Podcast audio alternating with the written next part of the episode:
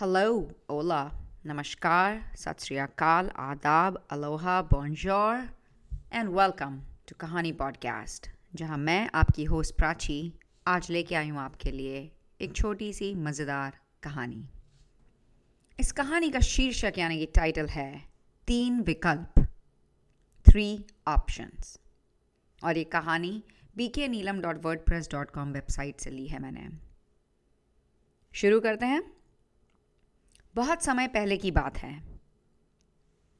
किसी गाँव में एक किसान रहता था। उस किसान की एक बेटी थी जो कि बहुत सुंदर थी। दुर्भाग्यवश, गाँव के ज़मींदार से उसने बहुत सारा धन कर्ज लिया हुआ था। ज़मींदार बूढ़ा और करूब था। किसान की सुंदर बेटी को देखकर उसने सोचा, क्यों ना मैं कर्जे के बदले किसान के सामने उसकी बेटी से विवाह का प्रस्ताव रख दूँ। जमींदार किसान के पास गया और उसने कहा, तुम अपनी बेटी का विवाह मेरे साथ कर दो।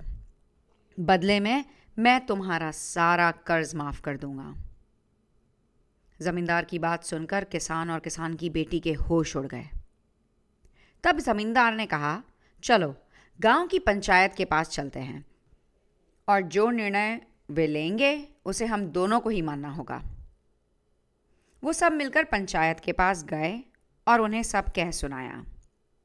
उनकी बात सुनकर पंचायत ने थोड़ा सोच विचार किया और कहा, ये मामला बड़ा उलझा हुआ है। अतः हम इसका फैसला किस्मत पर छोड़ते हैं। जमींदार सामने पड़े सफ़ेद और काले रोड़ों के ढेर से एक काला और एक सफ़ेद रोड़ा उठाकर एक थैले में रख देगा। फिर लड़की बिना देखे उस थैले से एक रोड़ा उठाएगी, उसी आधार पर उसके पास तीन विकल्प होंगे। रोड़ा मतलब जैसे पत्थर का टुकड़ा। जो तीन आधार हैं लड़की के पास, वो इस प्रकार हैं। एक, अगर वो काला रोड़ा उठाती है तो उसे ज़मींदार से शादी करनी पड़ेगी और उसके पिता का कर्ज माफ़ कर दिया जाएगा। दो अगर वो सफ़ेद पत्थर उठाती है तो उसे ज़मींदार से शादी नहीं करनी पड़ेगी और उसके पिता का कर्ज माफ़ कर दिया जाएगा। तीन, अगर लड़की पत्थर उठाने से मना करेगी तो उसके पिता को जेल भेज दिया जाएगा। पंचायत के आदेश अनुसार ज़मींदार झुका और उसने दो रोड़े उठा लिए।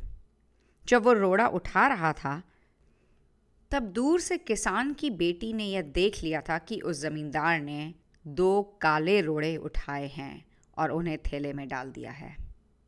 लड़की इस स्थिति से घबराई नहीं, पर वह सोचने लगी कि वह क्या कर सकती है।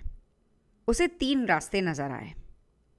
एक, वह रोड़ा उठाने से मना कर दे और अपने पिता को जेल जाने दे। दो, वह सबको बता दे कि ज़मींदार दोनों काले पत्थर उठाकर सबको धोखा दे रहा है। तीन वह चुप रहकर काला पत्थर उठा ले और अपने पिता को कर्ज से बचाने के लिए ज़मींदार से शादी करके अपना जीवन बलिदान कर दे। उसे लगा कि दूसरा तरीका सही है, पर तभी उसे एक और इससे भी अच्छा उपाय सूझा। उसने थैले में अपना हाथ डाला और एक रोड़ा अपने हाथ में ले लिया और बिना रोड़े की तरफ़ देख के उसे अपने हाथ से फिसलने का नाटक किया। उसका रोड़ा अब हज़ारों रोड़ों के ढेर में जाकर गिर गया था और उनमें कहीं खो चुका था। लड़की ने कहा, हे भगवान, मैं कितनी फूहड़ हूँ, लेकिन कोई बात नहीं, आप लोग थैले के अंदर देख लीजिए कि कौन से रंग का रोड़ा बचा है। तब आपको पता चल जाएगा कि मैंने कौन सा उठाया था जो मेरे हाथ से गिर गया है। थैले में बचा हुआ रोड़ा काला था। सब लोगों ने मान लिया कि लड़की ने सफ़ेद पत्थर ही उठाया था। जमींदार के अंदर इतना साहस नहीं था कि वह अपनी चोरी मान ले और यह बता दे कि उसने दो काले रोड़े डाले थे थैले में। लड़की ने अपनी सोच से असंभव को संभव कर दिया और अपनी शादी उस ज़मींदार से होने से भी बचा ली और अपने पिता का कर्ज भी माफ़ करवा दिया। दोस्तों, हमारे जीवन में भी कई बार ऐसी परिस्थितियाँ आ जाती हैं, जहाँ सब कुछ धुंधला दिखता है। हर रास्ता नाकामयाबी की ओर जाता महसूस होता है। पर ऐसे समय में यदि हम परंपराओं से हटकर सोचने का प्रयास करें थोड़ी सी सूझबूझ अपनाएँ तो हम भी उस लड़की की तरह अपनी मुश्किलें दूर कर सकते हैं।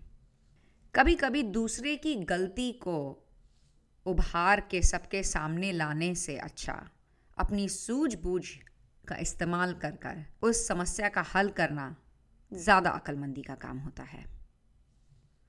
यहीं समाप्त होती है हमारी ये कहानी और इस कहानी का सार। आशा करती हूँ आपको पसंद आई होगी ये छोटी सी कहानी। क्या आपको ये कहानियाँ कुछ प्रेरणा दे रही हैं, कुछ हंसा रही हैं या कुछ याद दिला रही हैं?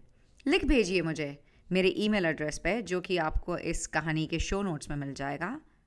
या आप चाहें तो इस कहानी के शो नोट्स में एक लिंक है जिसको आप क्लिक करके मुझे एक वॉइस मैसेज भी छोड़ सकते हैं। मुझसे शेयर करिए। आप अगर कोई कहानी मुझसे यहाँ पे सुनना चाहते हैं तो। And thank you for being a subscriber and listener of Kahani podcast अगली कहानी तक के लिए आपसे अलविदा लेती है आपकी होस्ट आपकी दोस्त प्राची। नमस्कार।